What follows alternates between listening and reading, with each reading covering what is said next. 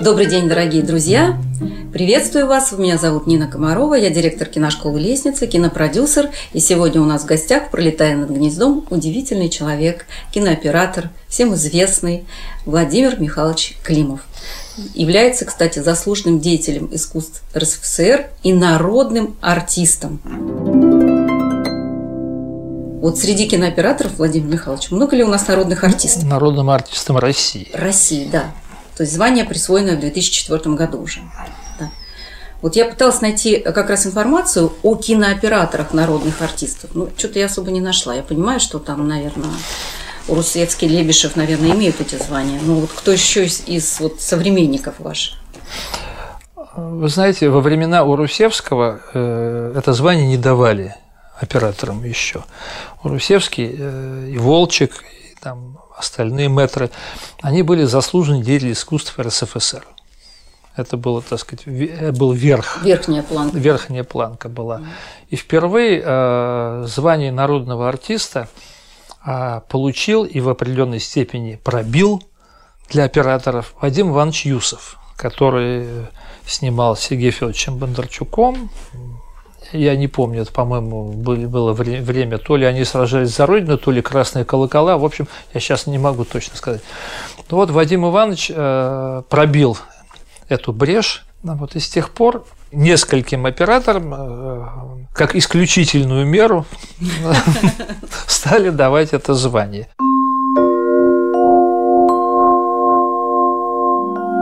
Из ныне живущих, ныне живых, э, пять человек – имеют это звание, носят это звание, наверное, более правильно сказать. Могу поименно сказать это. Давайте назовем. Да, поименно это Вадим Алисов, угу. это Юрий Невский. Я даже в той последовательности вам скажу, как, как, как, присваивали. как присваивали. Да. Юрий Невский, Владимир Климов, Игорь Клебанов и э, Анатолий Мукасей. Угу. Из тех, кто жив. Ну, помимо этого, это звание носили Эдуард Розовский, Вячеслав Шумский, Павел Лебешев, Георгий Рерберг, Владимир Нахапцев. Может, кого-то забыл. Может, кого-то забыли, но я так понимаю, ну, ну, примерно, не вот, более 10 человек. Примерно все. Вот, примерно все. Я, мне кажется, что, по-моему, я даже никого не забыл. По-моему, вот, вот это. То есть это такая исключительная мера. Для меня было приятно, что я э, это было связано с какой-то конкретной работой или, в общем, посмотрели послужной список и решили? Нет, ну это как-то ну, за большие заслуги перед угу. искусством, как это пишется. Да. Вот мне было приятно, что я получил это звание э, самым молодым, пожалуй. Да, мне было 55 лет. Обычно это уже от 60 начинается. Да.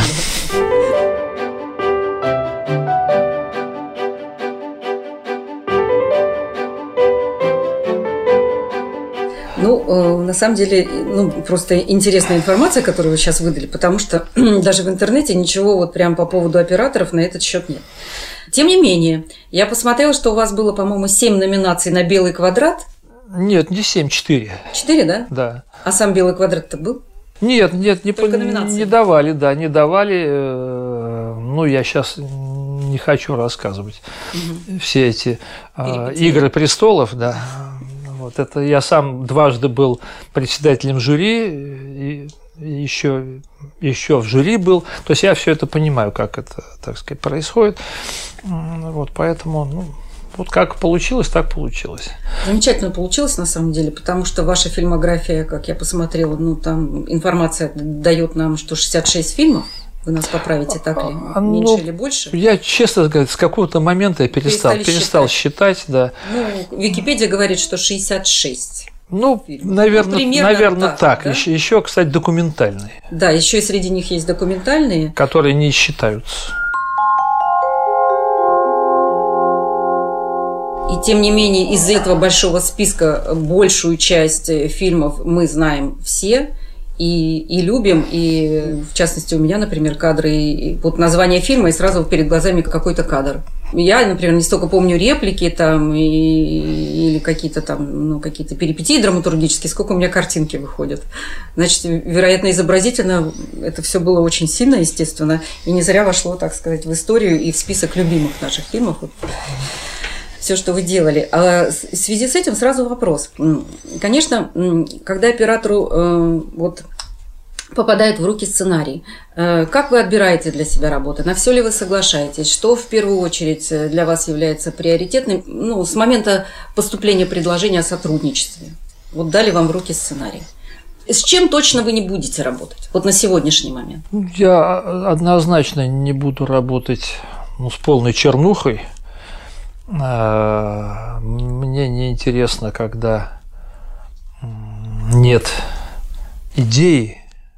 Вообще я считаю, что главный недостаток нашего современного кино – это а, отсутствие идеи. То, что вот раньше над этим издевались в СССР, говорили вот про идейно-художественное качество. Но вообще оно должно быть. Когда нет идеи, так и не, не о чем разговаривать. Вот.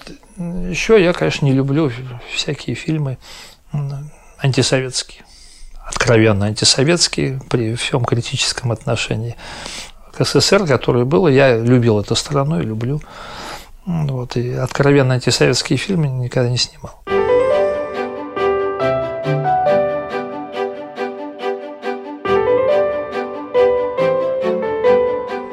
Я тоже не люблю, когда есть этот оттенок антисоветчины какой-то. Вот даже нашумевший вот сериал с Чернобылем, конечно, замечательно сделанный, но там тоже вот это, такой оттеночек есть, и поэтому как-то, ну, ну, да, сделали они.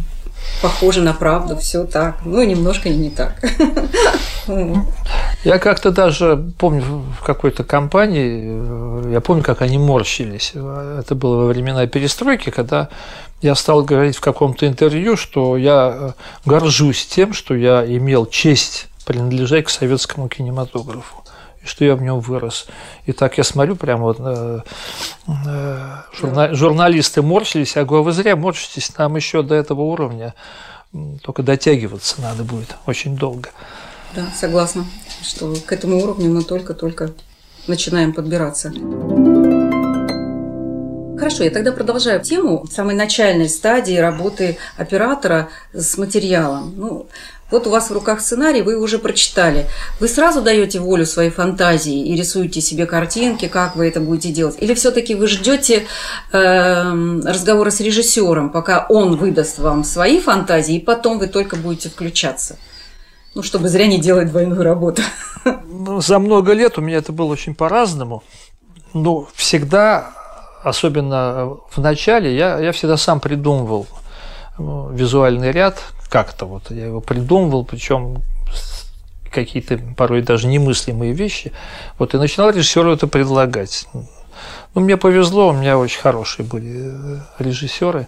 Да, список да, очень да, хороший. да, и, и, и как-то очень э, это все принималось, это было весело. Для меня вообще очень, как бы сказать, важна а, постановочная часть фильма. Я э, считаю оператора создателем, одним из главных создателей фильма, создателем визуального ряда, ну, я не знаю, как это сказать. Я считаю, что оператор – это соавтор фильма, полноценный. Вот я так на этом вырос и на этом воспитан. Сейчас это пытаются как-то сбросить, но мне кажется, это неверно кстати. Все лучшие фильмы, все лучшие фильмы сделаны таким образом, что оператор является практически соавтором. В некоторых очень известных фильмах режиссер и оператор стоят просто в одном титре. Например, «Гражданин Кейн», где написано режиссер Орсон Уэллис, оператор Грег Толланд. Например, э, на афишах э, «Броненосца Потемкин» было написано режиссер Эйзенштейн, оператор Эдуард Тиссе. К сожалению, это, К сожалению, это практика ушла. ушла да, есть, э, да. Вот, э, в современном правовом поле в кинематографе авторами фильмами являются автор сценария, э, автор музыки и режиссер. И почему-то там нет оператора. И наших молодых, конечно, вот операторов это очень возмущает. Как это так? Оператор не является автором. Ну вот, получается, что законодательно нет, к сожалению. У нас пока законодательно нет, хотя а, определенные смежные авторские права у оператора есть с ними не очень считаются, но, во всяком случае, продюсеры, половина договора, она э, посвящена тому, что оператор должен передать авторские права продюсеру все. Но мы боремся. Мы, это я имею в виду гильдия операторов России, мы много-много лет ведем борьбу за авторские права. Она проходит с переменным успехом. Вот был момент, когда мы почти добились успеха, даже прошли первое чтение в Госдуме, потом сменилось руководство отдела культуры Госдумы, и все это сошло на нет. Тем более, что ряд наших известных руководителей кино, они тоже не очень хотели это. Но при этом надо сказать, что э, в Европе целый ряд, в целом ряде стран Евросоюза у операторов есть полноценное авторское право, причем это э, было узаконено Европарламентом, ни много ни мало – вот, и я думаю, что мы потихоньку все-таки будем к этому идти.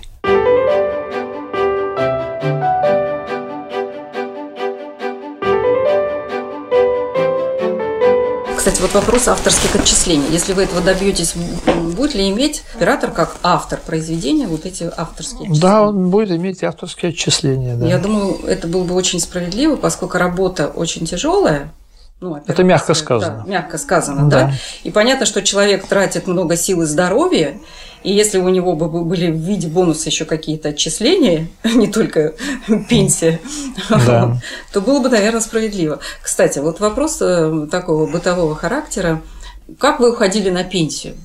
Как правило же, вот работы на этих проектах коммерческих, это вот законодательно все-таки засчитали вам ваш вот этот послужной список, там стаж и все это вот как-то вошло в, в окончательное оформление вот ваше, и начисление ваших пенсий? А, практически нет. Спрашиваю, потому что ни от одного уже оператора это слышу. Практически нет, потому что ну, это не от нас зависело. Мы вынуждены были работать по той неправильной системе, которая складывалось э, в 90-е, там, даже в 2000-х в начале. Это не мы придумали, мы вынуждены были работать. И не секрет ни для кого, что существовала и система конвертов, и что существовал черный нал.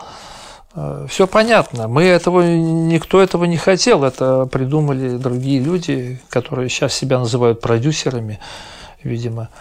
Вот. Потом нам придумали э, ИП индивидуальный предприниматель. Это тоже придумали не операторы. Это абсолютно лишает а, работника всех прав, на самом деле. Это чудовищная история с ИП, но всем удобно, потому что нужно платить всего 6,7% налогов, а так, по-моему, не, не знаю, 40 что ли процентов. Сейчас будет новая форма взаимоотношений сейчас самозанятые все будут. Поэтому, к сожалению, э, вот при том огромном количестве картин и, и в общем, ну, так сказать, э, хороших доходах, которые с этих картин были, при выходе на пенсию мне начислили ее совершенно э, обычную маленькую пенсию. И все. Ну, а еще при том, что я работающий, Ага. Поскольку я э, на пенсию выходил только э, номинально, потому что я просто продолжал работать, как работал, и продолжаю работать. Вот, то, в общем, никаких шансов. Э, то есть никаких шансов у вас стать Никаких шансов нет, нет. Да, да, да. А назвать себя неработающим я тем тоже не могу, потому что тогда что будет? Значит, сейчас вот любая наша, э, там, не знаю, встреча, любой мой там какое-то преподавание мое, там, за которое какие-то будут деньги, оно будет незаконным. Значит, я окажусь все равно работающим. Вот такой казус. Да, поэтому это такая совершенно идиотская система. Вот. Но, но при этом надо сказать, что господин Собянин сделал исключение вот недавно для народных артистов России – нам добавил значит, некую сумму. Это совсем недавно произошло. Спасибо ему большое. А само звание народный артист, какие оно мне вам дают привилегии? Сейчас э, почти никаких, кроме моральных. Да, да, раньше было много привилегий, сейчас в основном мораль. Ну вот Собянин дал ну, то есть некую, некую надбавку, ощутимую. Ну, мы уже как-то так перескочили. Да, но мы что туда, куда-то. Пенсию, да, давайте как да. бы отмотаем назад. Да. Мне хотелось бы узнать вот вообще изначально, э, вот будучи ребенком, когда вы впервые взяли фотоаппарат, и когда вы поняли, что вы хотите этим заниматься, что это может как бы стать делом вашей жизни, потому что я смотрю на вас, вы, будучи взрослым, заслуженным человеком, который уже отработал, ну, ну уже кажется, вот в этой работе вы знаете все. И тем не менее, каждый раз, когда вы о ней говорите, у вас горят глаза, и это не может не трогать. Поэтому я думаю, вот э, где истоки всего этого? Это где вы так смогли подзарядиться этим желанием, этой энергией, которой вам хватило вот на ваши вот 50 с лишним лет трудовой деятельности?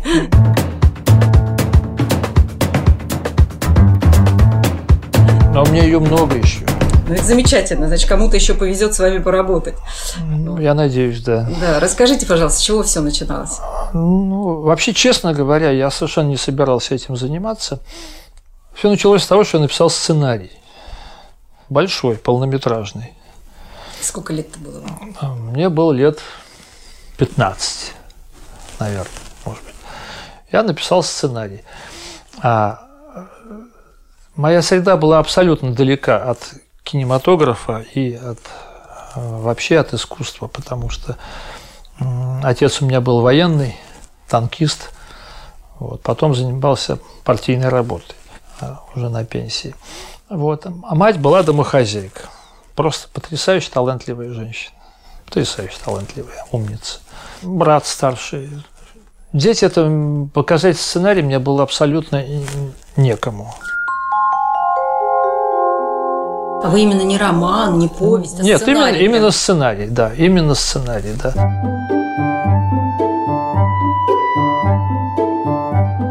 Откуда как? вы вообще в 15 лет знали не в творческой среде, что для кино пишется вообще не, не что-то, ну, не как, просто ну, как-то а понимал, сценарий. не знаю, да. Ну, я, нет, ну я до этого там писал какие-то рассказы, там что-то. В общем, это все начиналось с того, что я писал. Ну, вот, написал этот сценарий, а тут еще сосед мой, который такой, потом стал таким пьяницей банальным, соседу подарили фотоаппарат «Смена» такой. И он стал фотографировать. Вот и принес мне, показал фотографии какие-то. Я говорю, какие-то фотки. Мне так все это было интересно, этот процесс, как вот все это проявляется, пленка, там красный свет, печатаются фотки. И брат мой старший, вот, Эрик, он говорит, да, у нас есть аппарат смена. Ну, я взял этот аппарат, зарядил пленку, стал ходить, что-то щелкать. Как-то меня это, в общем, увлекло это занятие. Ну, стал фотографировать. Как-то это было занятно. Потом я попал в фотокружок в Дом пионеров. Стал еще что-то фотографировать. Руководитель кружка как-то ко мне отнесся хорошо.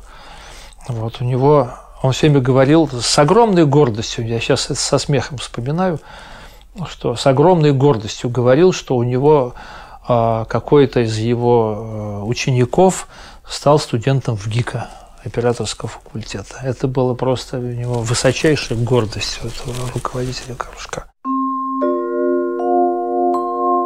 То есть это вы? Нет, это какой, до, до, до вас, да, до, вас. меня какой-то был. Я был вообще для меня это был студент в ГИКа, это был, я не знаю, как генеральный секретарь ООН.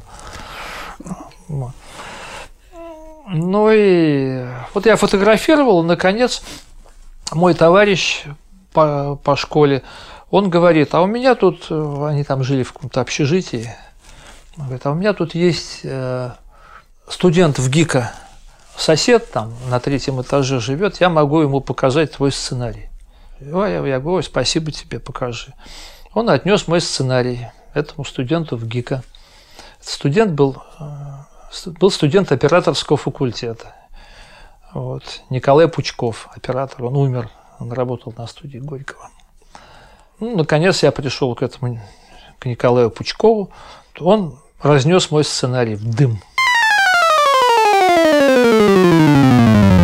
Я очень расстроился, был обижен. Он сказал, ну а что ты еще умеешь делать? Чем ты еще занимаешься? Я говорю, я фотографирую. Он говорит, ну принеси фотографии, покажи. Вот. А я уже в этот момент был такой У меня уже какие-то выставки были в Доме пионеров. Я такой продвинутый фотограф. У меня уже было... А, было это очень смешно, конечно, но где-то у меня до сих пор валяется красное удостоверение, там, в 15 лет. Инструктор фотографии с правом ведения фотокружка в Доме пионеров, в пионерлагере, там, значит, домоуправления, что такое. Красная корочка такая была, смешно. Это было солидно. Ну, представляете, 15 лет. Ну, ну все-таки такой документ. Я ему гордо принес свои фотографии. Он на них посмотрел, выбрал три. Сказал, вот это все остальное барахло, вот эти три годятся. Я страшно обиделся, еще больше. И исчез месяца на три. Взял аппарат, стал фотографировать. Месяца через три я ему принес там 10 фотографий. Положил перед ним, он посмотрел, сказал, ну вот теперь ты можешь поступать в ВГИК на операторский факультет.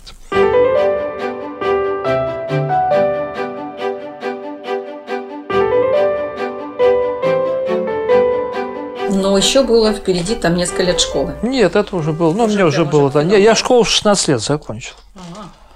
Я ранее, я в 6 лет поступил. Понятно. Ну, умел читать уже все там. Нормально. И с первого раза поступили? В Авгик нет. Ну. Нет, не поступил с первого раза. Я поступал на курс э, Леонида Васильевича Косматова. А, там, где вот Клебанов там вот учится, учился поступал на этот курс. Ну, пацанчик 16 лет вообще пришел, без блата, без всего. Я тогда не понимал, что вообще блат нужен какой-то. Время было блатное. Пришел, и, в общем, я не, я не добрал одного балла. Мне его не давали. Я это чувствовал, что мне его не давали. Просто вот такой, э, не знаю, жив он или нет, Аркадий Викторович Низкий – тогда сдавали физику, и он меня просто гробил. Он у меня вот этот балл отнял. Вот, прошло там лет 20 или 25. Я был председателем какой-то комиссии в НИКФе, нашем киноинституте, там, научно-исследовательском. Вот. А членом комиссии у меня был Аркадий Викторович Низкий. Я ему говорю, я ему говорю, что ж вы это вообще меня это? Он говорит, ну я же не знал, что так получится. Вот. Ну, со второго точно поступил. Да, я не, я не поступил и понимал, что, в общем, как-то надо решать свою судьбу. И я пошел работать на учебную киностудию в ГИК осветителем. Она только переезжала, со, она была раньше на студии Горького была, а только построили новую киностудию, учебную киностудию в ГИК.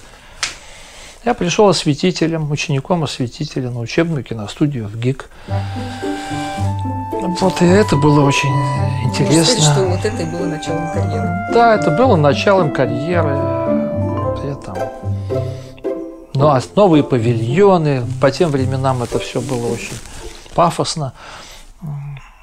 Я там работал осветителем, причем сейчас это смешно вспоминать.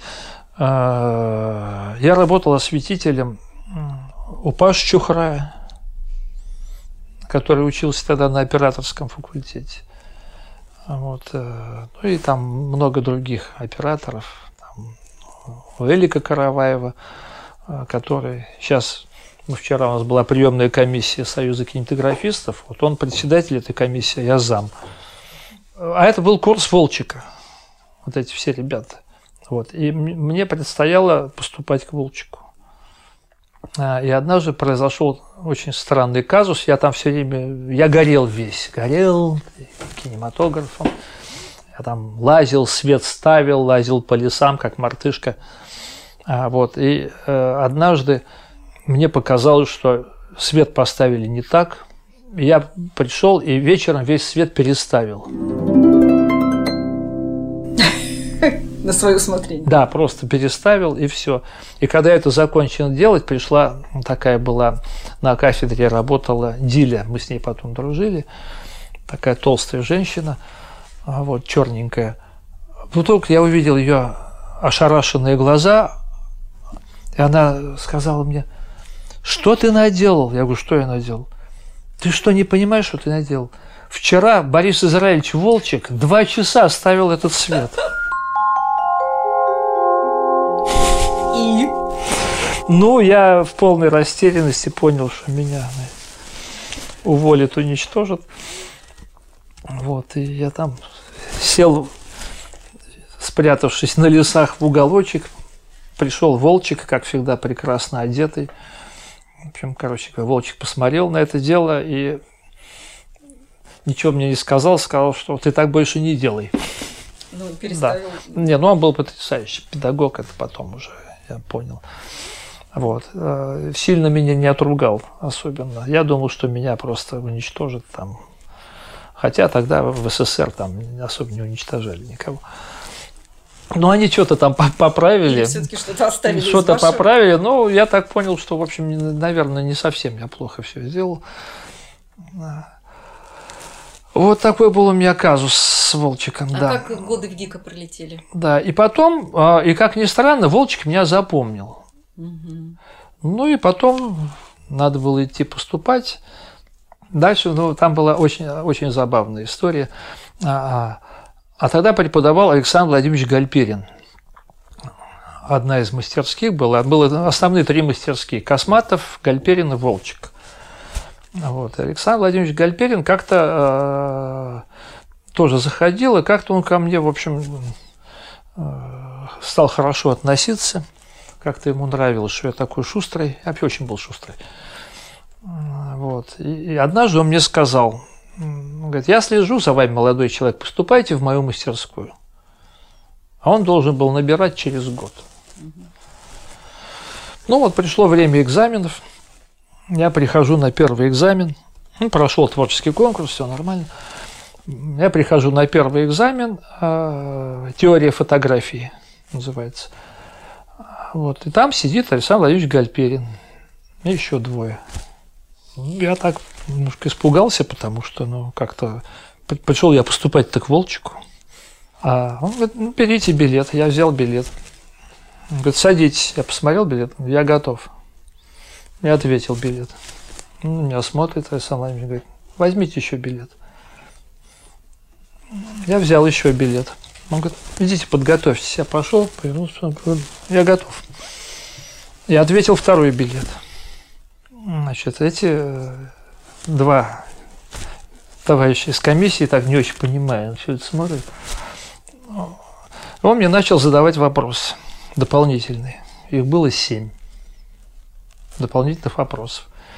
Я сидел и отвечал просто, без подготовки. Седьмой вопрос был такой, я его запомню на всю жизнь. Он меня спросил, а вот светофильтр GS17, что означает число 17? У меня был такой холодок в душе, потому что я понимал, что э, этот вопрос не оператора, это вопрос технологический. Это даже вопрос, не знаю, каким специальным. Номенклатурный. Кино... Нет, это каким-то вот из технологии производства фильтров. Вот это у меня был первый испуг, потом этот испуг прошел, и где-то из самой глубины знаний я понял, что это я же знаю ответ. Вот, и я, значит, э, нахально, насколько я мог тогда себе позволить, нахально, глядя в глаза Гальперину, сказал, ЖС-17 у светофильтра означает 17 грамм красителя аурамина желтого на квадратный метр площади стекла при поливе светофильтров, при изготовлении светофильтра. Я говорю, ну, Александр Владимирович, это вопрос технологический, я этого знать не должен. Гальперин меня посмотрел, взял экзаменационный лист, поставил отлично, сказал, желаю успеха. Но ушли вы учиться? Ну и нет. Ну, он меня отдал, значит, этот экзаменационный лист. Ну, потом я пошел дальше сдавать экзамены. Забегая вперед, могу сказать, что потом до самой смерти его мы дружили с Александром Владимировичем Гальпериным. Я много раз бывал у него дома. Ну, вот. Он бывал у меня дома несколько раз. Вот. Мы его хоронили, я иногда приезжаю на его могилу. Вот, так что потом мы спустя какое-то время подружились. Очень подружились, да.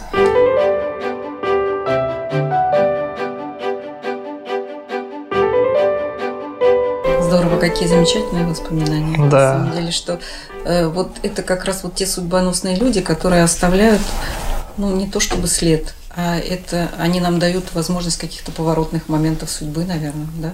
Да. Которые с нами остаются на всю жизнь. Вот сейчас Да. вот обозначили вот какие-то такие интересные моменты в своей биографии, которые вот стали поворотными моментами вашей судьбы и как она вас вела, вела дальше вот по профессии.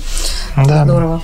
Вот все-таки А дальше про Волчика хочу Давайте, сказать. про да. Волчика. И, и- и когда я пришел на собеседование с Волчиком, мы про- прошли собеседование, все хорошо, я получил все свои полагающиеся пятерки. Причем мне э, было сказано, что он говорит, ага, москвич, Я говорю, москвич, двойной спрос. В Авгике работаешь? В Авгике. Тройной спрос. Ну, хорошо.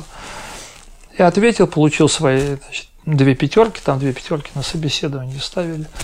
Вот, и пошел и дальше последний экзамен, что поразительно, вот было у Волчика. Последний экзамен, а, по-моему, был это история, что ли, да, история, наверное, не помню уже, история КПСС это называлось почему-то, не знаю. был, был такой предмет. Да, ну, в общем, по-моему, это история была. Вот, и Волчик пришел на последний экзамен и сидел, чтобы тех, как- кто ему был нужен, чтобы их там не завалили. Случайно не. Да, случайно, да, уже у тех, у кого было нужное количество баллов. И мне попался какой-то идиотский вопрос, значит, который я совершенно не знал, что э, про, про Шамиля. Ну вот, и я, значит, не знаю, что ответить, я сказал, что какую-то глупость сказал, что там в трудных, э, невыносимых условиях гор героические там войска Шамиля вели беспримерную борьбу, литературу чистую. Вот, эти все заухмылялись. Волчик так наклонился к членам приемной комиссии, я так услышал, что он мне нужен. Вот, и они мне поставили четверку. То есть этого было достаточно. Хотя я, в общем, не ответил. Так что вот он меня... Он вас выбрал. Ну, он, он, он хотел определенных вот э, учеников, он их выбирал. О чем это говорит? Какой у него все-таки был профессиональный, зоркий, точный глаз. Вот он же вас выбрал не зря, вы понимаете? Вы Выбрал. все его надежды оправдали. Ну, выбрал. То есть всей да. своей трудовой деятельностью. А потом он меня устроил на Мосфильм. Ну, сначала, правда, я у него работал ассистентом оператора на фильме «Командир счастливой щуки». Вот известная очень картина. Нам, Кстати, очень часто показывают. да, там, там нам всем досталось. Там у меня была кличка ассистент-постановщик. Вот, потому что он мне много просил меня снимать какие-то вещи. Потому что сам в это время работал режиссером. постановщиком. Да, он был режиссером, да. То есть он, э, а по штатному расписанию он считался режиссером? Он а был, и, он он был и режиссером. режиссер-постановщик, и оператор-постановщик. Их было два оператора-постановщика. То есть он, он не сидел за камерой непосредственно, но он был человеком, определяющим э, изобразительное решение. Там был Валентин Макаров, такой оператор, хороший, хороший, добротный такой оператор. Вот, не, не, не звезда, но профессиональный очень человек был. Не так частый случай, когда операторы переходят в режиссера. Однако они, конечно, имеют место быть. Как вы думаете? Ну, я знаю, что и у вас, собственно, такие же пробы тоже, ну, как бы были по жизни, когда некоторые работы вы делали как режиссер, да? Да, было, и было. игровые тоже, да, наверное? были? Да. Да. То есть это такой плавный переход. Тут же не надо ничего в себе ломать. Получается, вы долго-долго наблюдаете за тем, как делают это режиссеры, и приходите к выводу, что я и сам сделаю. Или как это происходит? Да нет, это не, не так все просто. Я прежде вот еще одну историю хочу э, в Гиковскую рассказать про Волчика. Ну, я ему обязан тем, что я на Мосфильме, он как-то, оказывается, с самого начала это планировал. И вот я отработал ассистентом оператора на командире «Счастливой щуки». И после этого меня зачислили в штат Мосфильма. Уже потом, спустя много лет, я случайно увидел э, рекомендацию Волчика. Много-много лет спустя в своем личном деле. Она там была написана, ну, там обычные слова. Вот. А последняя фраза была такая. Уверен, из него вырастет отличный кинематографист. Вот еще раз дадим должное его э, Написал. Волчик. Да, написал Волчик. В общем, там мне был 21 год. Так что, э, конечно, мастер. он мастер, да. И еще одно обстоятельство, которое я не могу не рассказать, это фантастическая история. Она говорит о его педагогическом такте, вообще человеческом. Удивительным совершенно. Мы когда снимали «Командир счастливой щуки», а, там был, был эпизод, когда а, похороны э, погибшего на подводной лодке в Баренцевом море это все снимали. Вот, и наша подводная лодка вышла в море. Вот. Основная группа, главный оператор, они должны были снимать с вертолета. Они забрали две камеры и улетели, уехали туда, уплыли на остров Кильдин, уплыли туда, чтобы снимать с вертолета. А мы остались э, на лодке, и мне Волчик э, поручил э, снять, собственно, как бы это сейчас назвали, мастер, мастер-план этой сцены. Сверху с рубки, когда стоят все актеры, и все происходит, вот это, этот эпизод. Я страшно волновался, гордился этим. Я придумал, как это снимать, все. Мы приготовились, поплыли. Я вытащил камеру, поставил ее на точку, поставил кадр. Кадр был очень красивый, все потрясающий. Волчик посмотрел, ему очень понравилось. Этот кадр, говорит, замечательно, все, все. Дальше я продолжаю собирать камеру и обнаруживаю, что у нее нет мотора.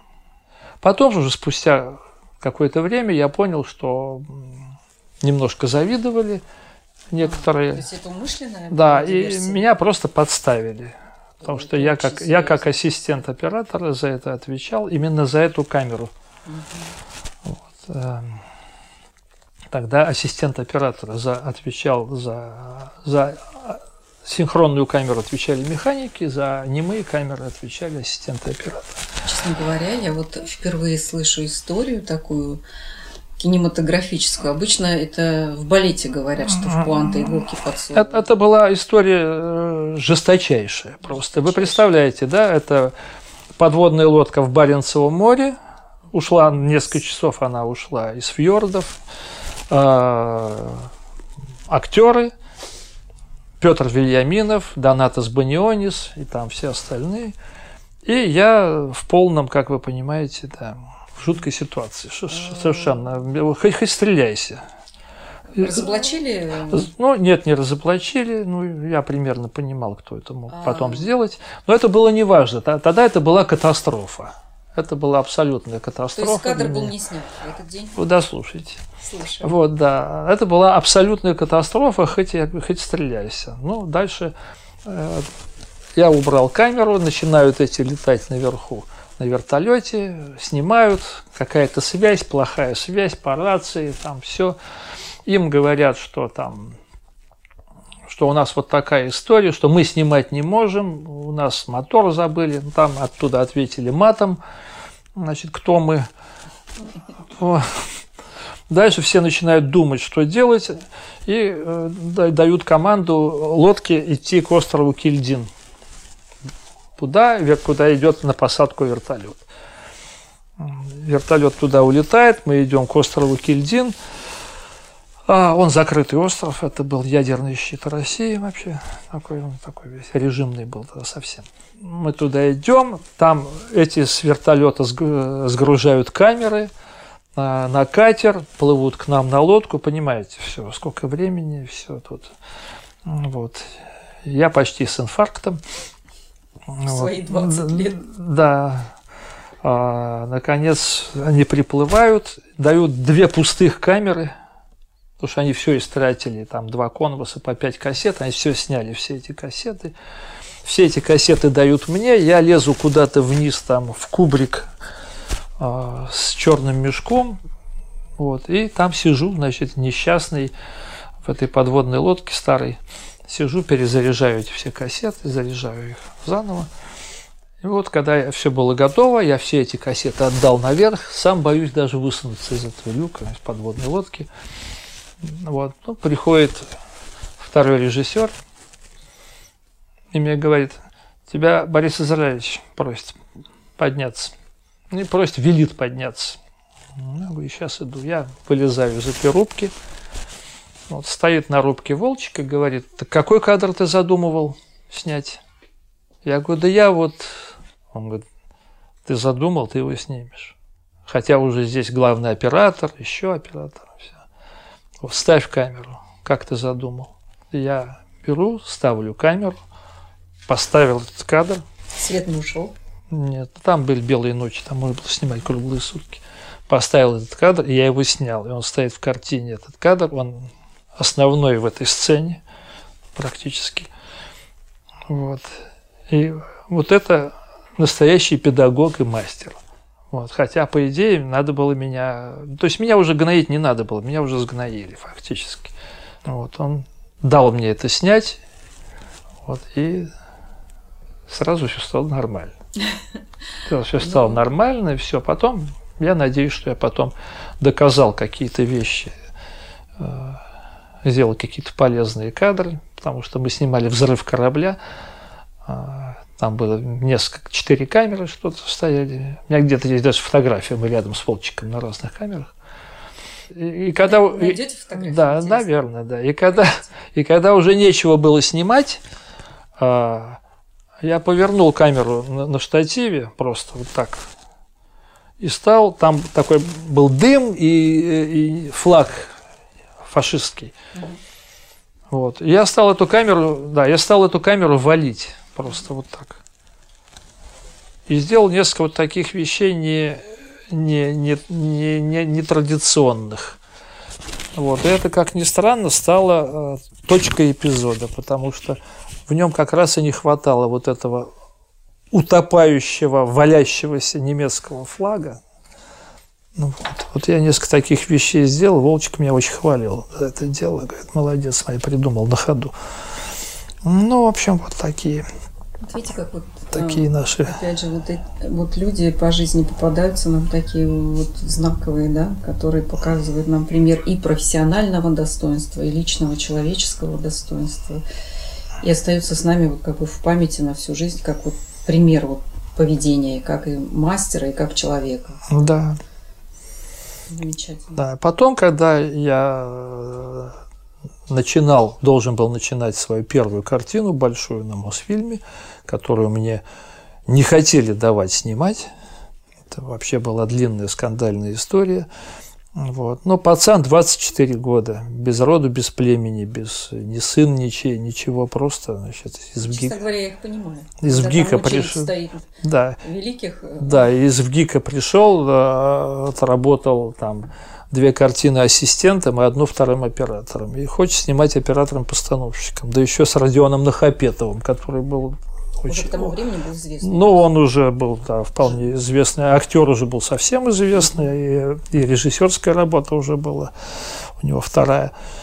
Вот. И, и чтобы закончить про Волчика, я, что он меня отозвал и говорит, откажись, я скоро начну снимать картину «Ночные ведьмы», ты будешь у меня оператором откажись, ты будешь снимать в обстановке всеобщей ненависти. Вот. Я говорю, Борис Израилевич, я не откажусь. Я говорю, я даже в обстановке всеобщей ненависти сниму эту картину. Вот он, я помню, он на меня так долгим взглядом своим умным посмотрел и говорит, ну смотри. Вот. И я начал снимать эту картину, и во время съемок э, он умер, Борис Израилевич. Даже, по-моему, до начала съемок еще, не. Так случилось, что вот я в этот год, когда я начал снимать этот свой первый фильм, я потерял вот и Бориса Израилевича Волчика, моего учителя в Гиковского, и моего второго самого духовного и эмоционального учителя, это Сергея Павловича Русевского. Он тоже в, это, в, это, в этот же год умер, чуть позже. То есть, получается, Волчик, ну, как бы вашего успеха вот именно в этой работе не, не застал, Нет. к сожалению. А я хотела спросить про родителей. Они успели ну, застать? Да, родители успели, да, да. Замечательно. Да, родители.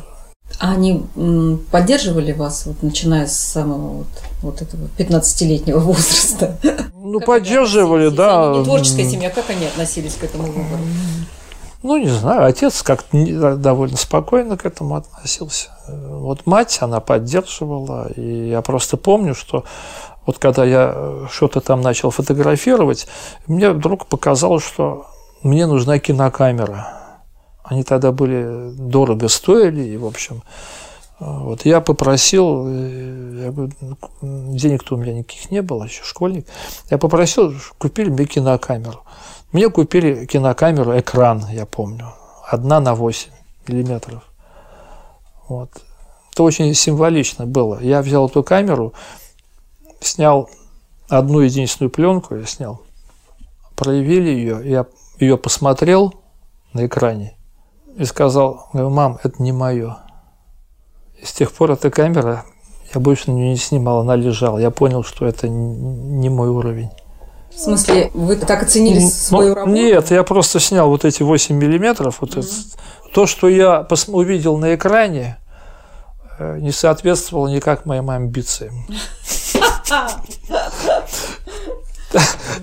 Вот сейчас я могу сформулировать, что моим амбициям э, киноконцертный зал России скорее соответствует. А родители были на премьерах? Да, были, да были, конечно. Ну как, отец со временем оценил вот ваш выбор, что все-таки... Да, да. да. То есть они порадовались да. вашему успеху, успели. Да. да. Замечательно.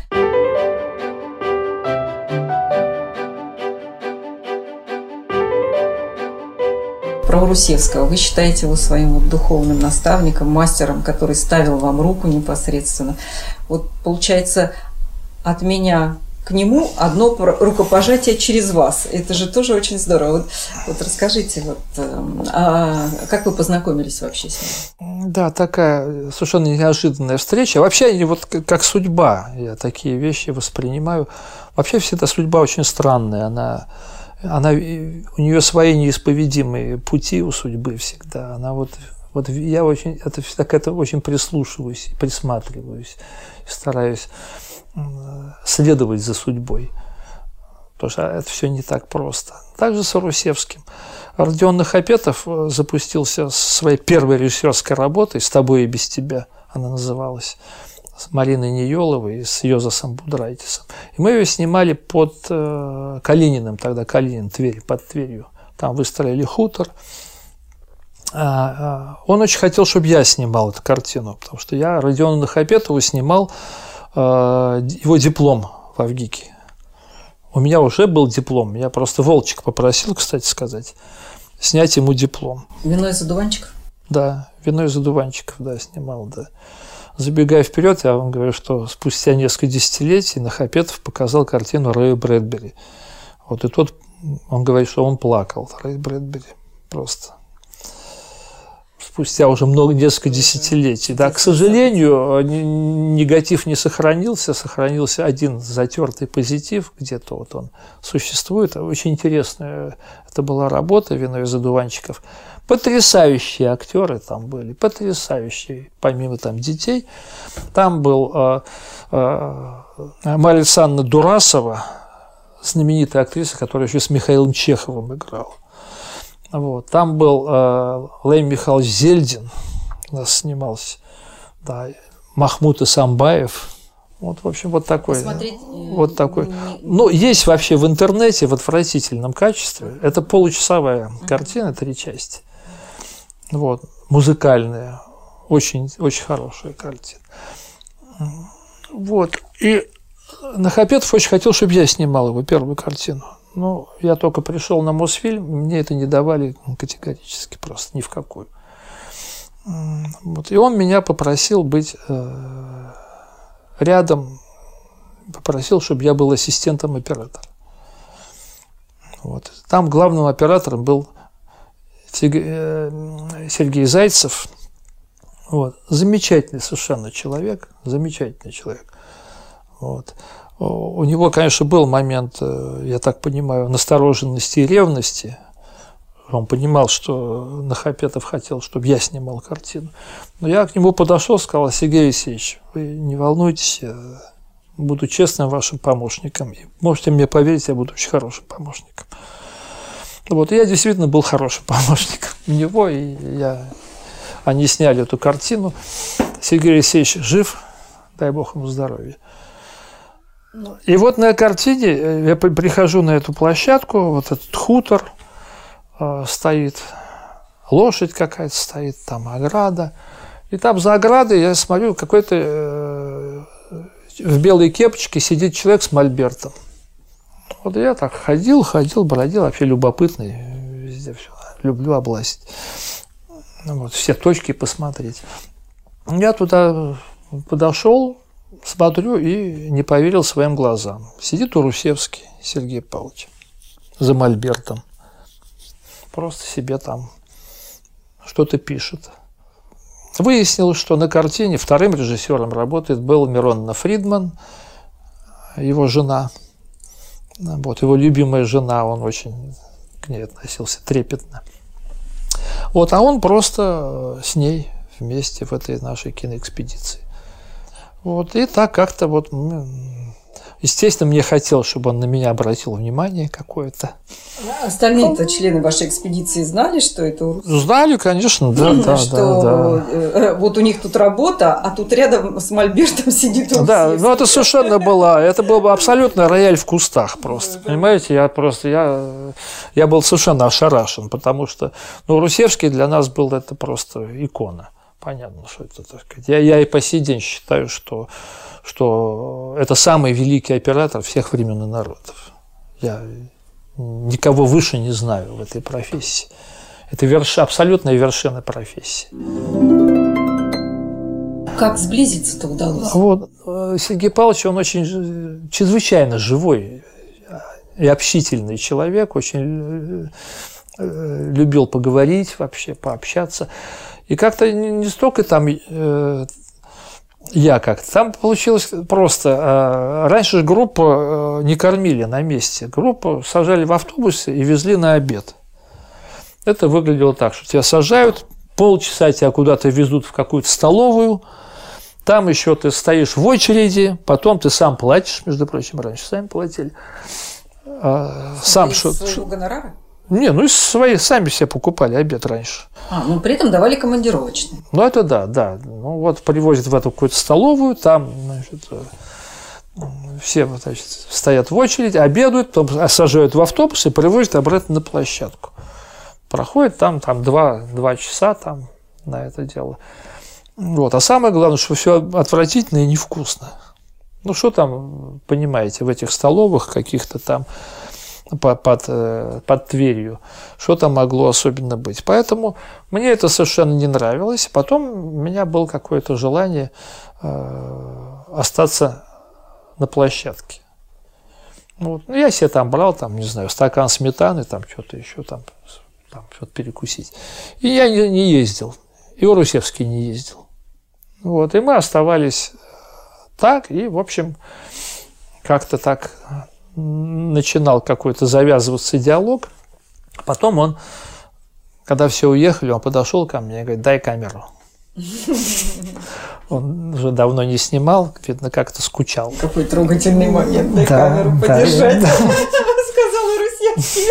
Я ему принес, дал этот конвас с аноморфотами, значит, дал ему в руки. Он ее взял так, как он, именно он ее брал. Я, кстати, так похоже беру, вот так как он брал, причем это вот э, рассказывают как легенду, я это видел воочию, что, что, э, что когда он ее брал, у него волосы дыбом вставали на руке. Вот, на руках просто. Вот. Подключился. Ну, вот такое, да, вот энергия потрясающая ну, совершенно. Рука подключилась к камере, да. они стали единым целым. Да, да, да. Там так произошел, да, есть Да. Контакт. Вот, он как-то брал, и вот он так с ней ходил, как-то вот. И я, конечно, не мог не воспользоваться. А я очень серьезно занимался этими упражнениями а, ручной камеры. Очень серьезно занимался. А, даже в Авгике сколько-то лет были упражнения моего имени по ручной камере. Там хождение по, с камерой по бревну, там так далее. Мое любимое упражнение, которое на всех курсах, кстати, если я буду угу. здесь вести курс, то я с этого начну. Это просто кастрюля полной воды. Ага. Пройдитесь по одной прямой. Нет, пройдитесь это мало. Не пройдитесь, а пройдитесь по лестнице, причем и вперед, и задом, угу. и спиной. Вот. А самые продвинутые, я это делал, сейчас, конечно, не сделаю, я это делал, из положения стоя лечь и встать. С кастрюлей с водой? С, с кастрюлей полной воды. Угу. Вот. Десятилитровой? Ну да, вот такая вот. Такая, вот такая, да, килограмм вот очень хорошее упражнение, очень точное, э, очень сразу оператору показывает, угу. хорошо ли он это держит. Все видно сразу, что, балансом, да? что там да, выплеснулось. Ну и так далее. У меня были всякие там... Я осмелился, значит, наглый пацан, 23-летний, Русевскому какие-то эти вещи рассказать. Он это, надо сказать, внимательно выслушал. Вот. И мне тоже какие-то свои секреты стал рассказывать. Вот показал, как он камеру держит. Вот я говорю, а вот когда вы там вот, у вас так камера вот так, вот там вот так свободно движется, ну как вы в это, в это время смотрите? Он говорит, а я в нее не смотрю в это время. Я начинаю кадр, потом камеру отвожу от глаза, она двигается в руках, манипуляции руками делаются. А в конце, когда нужно прийти в точную композицию, я возвращаю ее к глазу, чтобы точно прийти в нужных местах, каких-то акцентах. Ну и так далее. Вот такой у нас был. Ну, это вы так рассказали. Все понимающие люди догадываются, что это же поводить и точно вернуться в точку фокуса с глазом вместе. Это да. же э, ну, высший пилотаж. Ну, ну только, так это и был высший пилотаж высший у него. Пилотаж. Ну вот, вот так мы общались три месяца. Вот. Ну, не только с камерой, просто за жизнь там он замечательный рассказчик был. Вот, и все. И было, конечно, потрясающее общение. Вот, по свету, по каким-то вещам, по вообще по искусству. Вот он же еще был замечательный художник. Если вы его застали с Мольбертом. Да, да. Что он рисовал? Да. Кстати, пейзаж? Да, пейзаж, да. У него, кстати, очень интересные работы, очень яркие, очень своеобразные, конечно, такие работы. У него, конечно, очень яркое видение. Вот потом была история, вот такие мелкие истории, знаете, они э, очень вот запоминаются на всю жизнь. Вот последний съемочный день. Нам нужно хутор сжечь. Все хотят домой. Три месяца уже экспедиция. Все хотят домой, все, всем все надоело уже. Значит, вот Йосис Будрайтис проводит, проходит с лошадью, и, а хутор горит. Приходит директор картины говорит, а декорацию жечь нельзя, потому что, значит, э, в общем, какие-то обстоятельства, это будет расценено как, значит, воровство, потому что, в общем, декорацию нужно будет разбирать, сдавать как-то все. В общем, что хотите, то и делайте. Жечь нельзя. Ну, сразу, что делать? Не знаю, что делать в такой ситуации. Ну, на сегодняшний момент это было бы оговорено заранее. Можно жечь или нельзя? Как ну, тогда да, ну, то, ну, вот такая компьютерной графики нет никакой. Не существует. Ничего не существует. Что-то надо сжечь по первому да, плану. Да, и все хотят домой. Нет, никак. Оно вот, вот дом стоит, он должен гореть. Вот, э, значит, э, подзывают пиротехника. Вот, и ему говорят, значит, он говорит, сейчас я тут вот белый дым поставлю, вот белый зажгу шашку и все. Вот, я, значит, который все встреваю куда не надо, вот, я говорю, что ассистент оператора. Вот, я говорю, нельзя ставить белый дым, вы потом не вставите огонь на белый дым. Тогда этот, значит, обращается к оператору, к Сергею Сергей Алексеевич, ну, давайте белый дым, я зажгу шашку, вот, тот говорит, давай зажигай. Я говорю, стоп, нельзя ставить белый дым, вы не, потом ничего не сделаете. Невозможно. Я говорю, пожалуйста, можете в крайнем случае сзади поставить черный дым. Он говорит, ты пошел ты вообще, ты кто? Вот. И идет ставить. Вот я говорю, стой, иди, нельзя этого делать и так далее. Я говорю, Сергей Алексеевич, я говорю, нельзя этого делать. Тот говорит, да ладно, может, ничего. Вот. И вот такая вот идет перепалка. Ну, и когда я уже, значит, в полном, понятно, меня уже поставили на место, в этот момент совершенно спокойно, стоящий скромно в стороне у Русевский, вдруг у него вот как, знаете, как бывает. То есть он наблюдал. Как, да, он слышит этот весь диалог. Вдруг, значит, вот у Русевский, вдруг у него, наверное, у него как раз волосы встали дыбом, ну, Знаете, как сейчас в фильмах бывает, как глаза, глаза загораются адским пламенем. Я такого не видел. Только Русевский делает несколько шагов вперед, смоет адским пламенем на этого пиротехника, который начинает сразу ежиться. Его же боялись страшного Русевского в этом смысле. Вот. И говорит, да прав, Володя, прав. А ты, говорит, этому пиротехнику, а ты делай, как он сказал. Тут говорит, да Сергей Павлович, сейчас...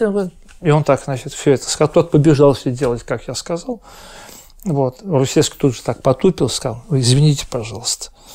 И ушел в сторонку. Угу. Вот. И все было сделано так, как я сказал.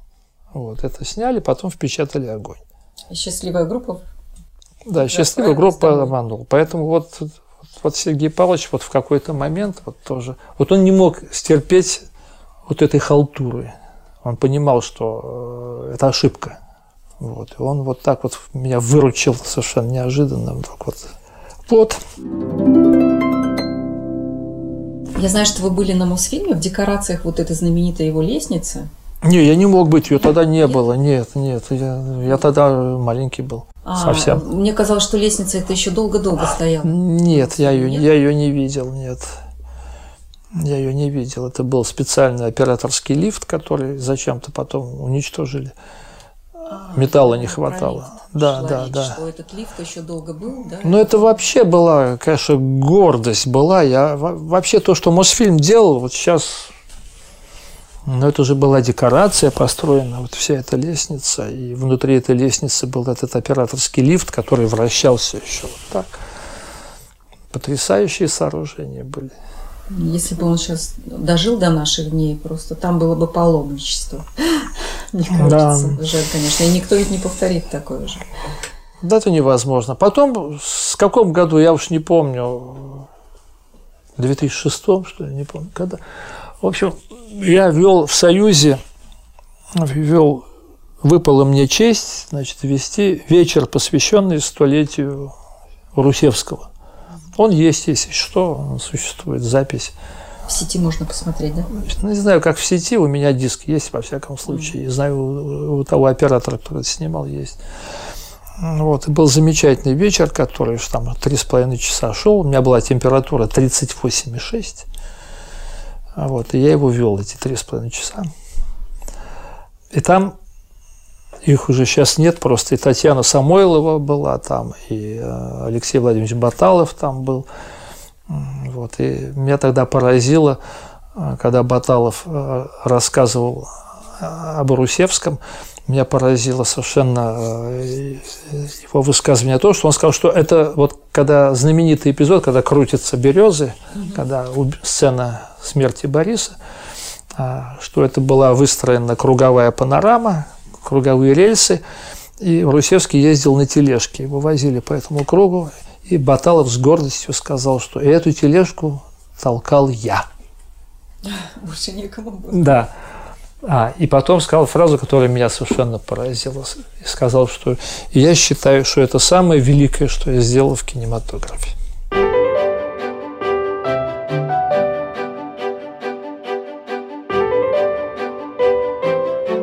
Мы так не считаем. Ну, э, но вы знаете, ну, я тоже, допустим, не считаю, но э, вот такое высказывание, на мой взгляд, великого артиста, вот оно дорого стоит. Потому что он был причастен к этому великому да. кадру, который оценил весь мир. Да. Все-таки э, вклад э, Урусевского в мировой кинематограф, он же значимый, его же все э, операторы мира знают. Ну, Якуба э, в обязательном курсе Американской киноакадемии.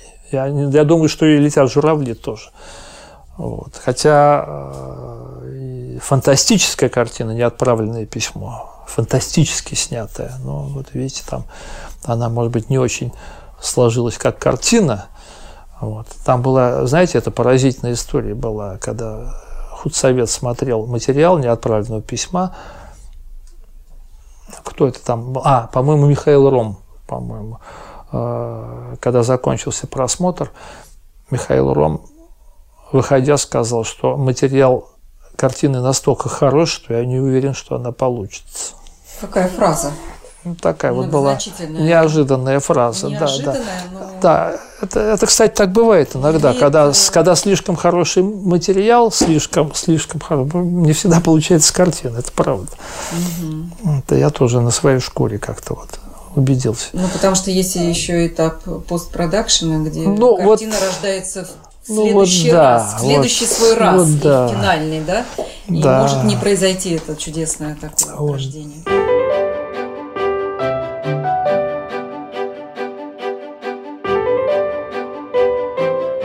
Все-таки я думаю, какая у вас интересная и счастливая творческая судьба. Вот, э, все, что вы рассказываете, это потрясает воображение и удивляет какими-то историческими фактами совпадениями судьбоносными. Не считаете ли вы себя везунчиком по жизни? Я везучий, конечно.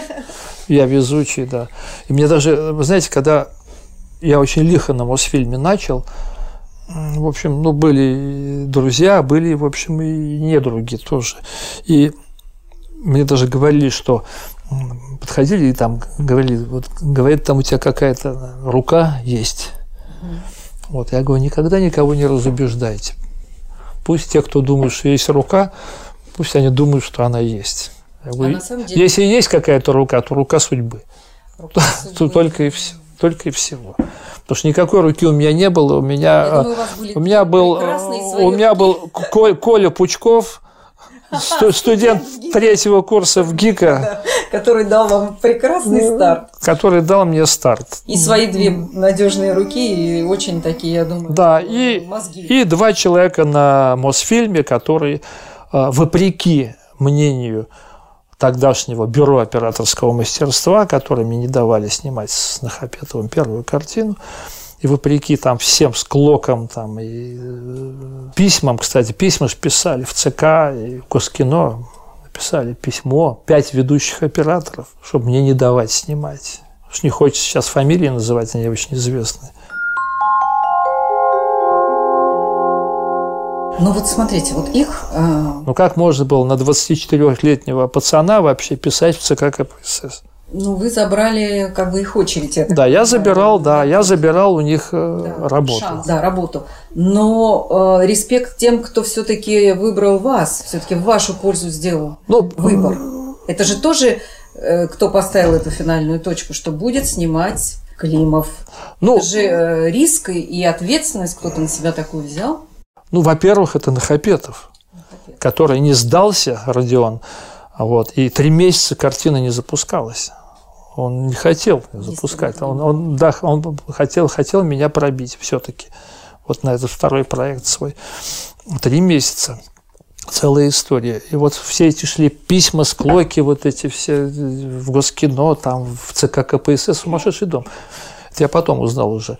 Вот. И, и только потом а, два человека, вот я им по, по гроб благодарен, их уже нет, к сожалению, первый заместитель генерального директора Николай Александрович Иванов, знаменитый, да, и зам главного редактора, серый кардинал Мосфильма Нина Николаевна Глаголева. Вот, два человека, потому что Иванов сказал, ну кто-то же должен взять на себя ответственность. Я подписываю приказ. И она тоже. И он подписал приказ. Вот.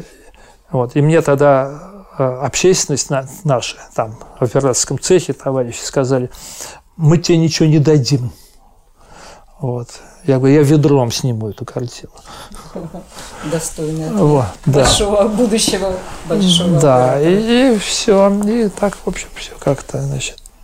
Я же потом даже лечился после этого, потому что у меня был срыв после первой картины, потому что, потому что у меня с нервами было плохо. Психически да, меня, меня там, да, очень, да, да. Потом вот было бюро операторского мастерства после первой картины. Просма... А что это такое, поясните? Ну, тогда а, было, на Мосфильме было бюро операторского мастерства, ведущие операторы Мосфильма, было бюро, которое решало судьбы, кому дать картину, кому не дать картину, кого рекомендовать и так далее. Это была очень могущественная организация была. Очень... Ее председателем бюро был Волчек. Забегая вперед, хочу сказать, что уже в умирающей стадии последним председателем бюро операторов Мосфильма был я. Это уже с Шахназаровым, вот 2000, с 2000 по 2003 год. Это был я. Но просто уже нельзя было восстановить эту структуру, потому что уже рушился штат Мосфильма как таковой. А вот к этой картине вернемся, вот э, к, э, скандальной, которая вам далась так тяжело и психически, и физически. И получается, еще и на ней, как вы сказали, в этот период вы потеряли и у Русевского, да? Да, и, и перед ней, да, умер Волчек. Да, Волчек это... умер просто неожиданно совершенно э, перед большим эталонным залом. Э, перед началом такая на Мосфильме бывала ежегодная творческая конференция по итогам года. Огромное событие такое для Мосфильма. И Волчек просто перед началом умер на Мосфильме. И ее отменили. О смерти Урусевского я узнал, находясь в экспедиции в городе Черкасы вот во время съемок. Узнал, что он скончался в больнице тромбоэмболии. То есть тоже это было внезапно?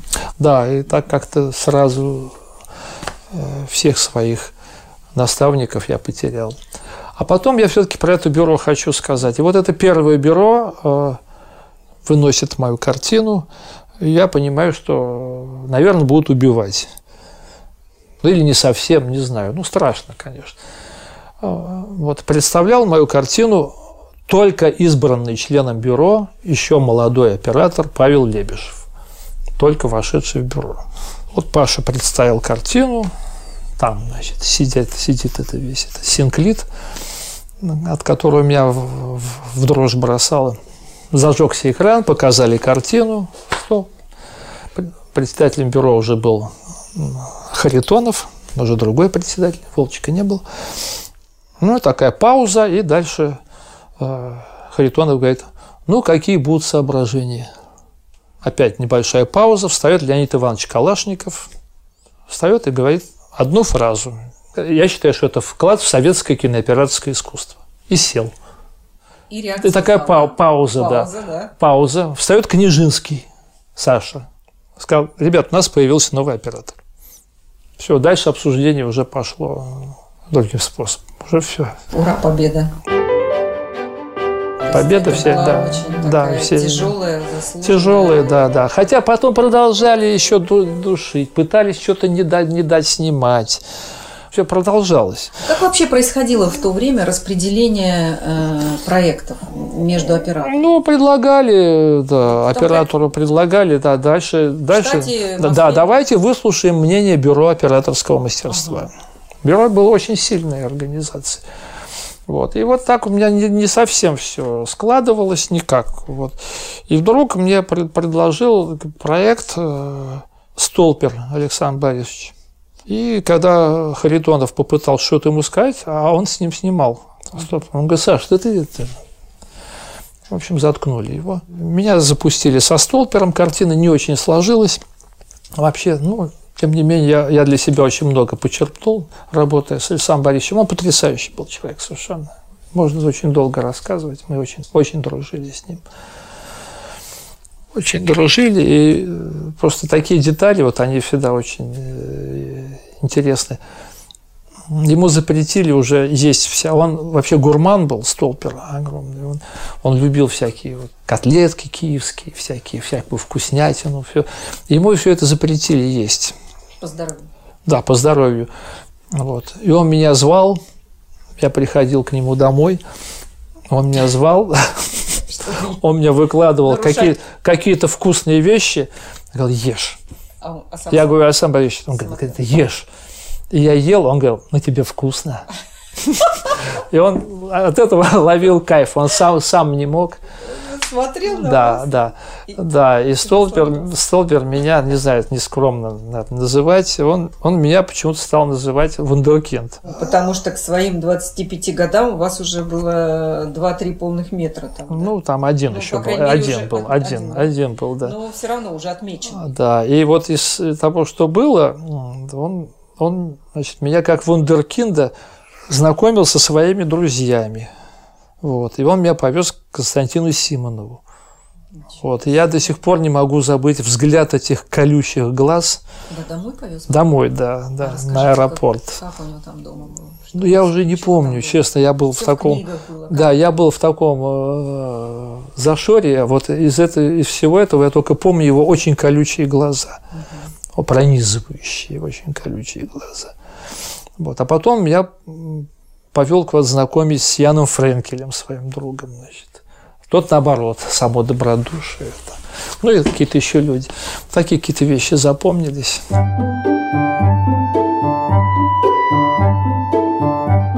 Я заслушалась, Владимир Михайлович. Это очень интересно. Это очень интересно.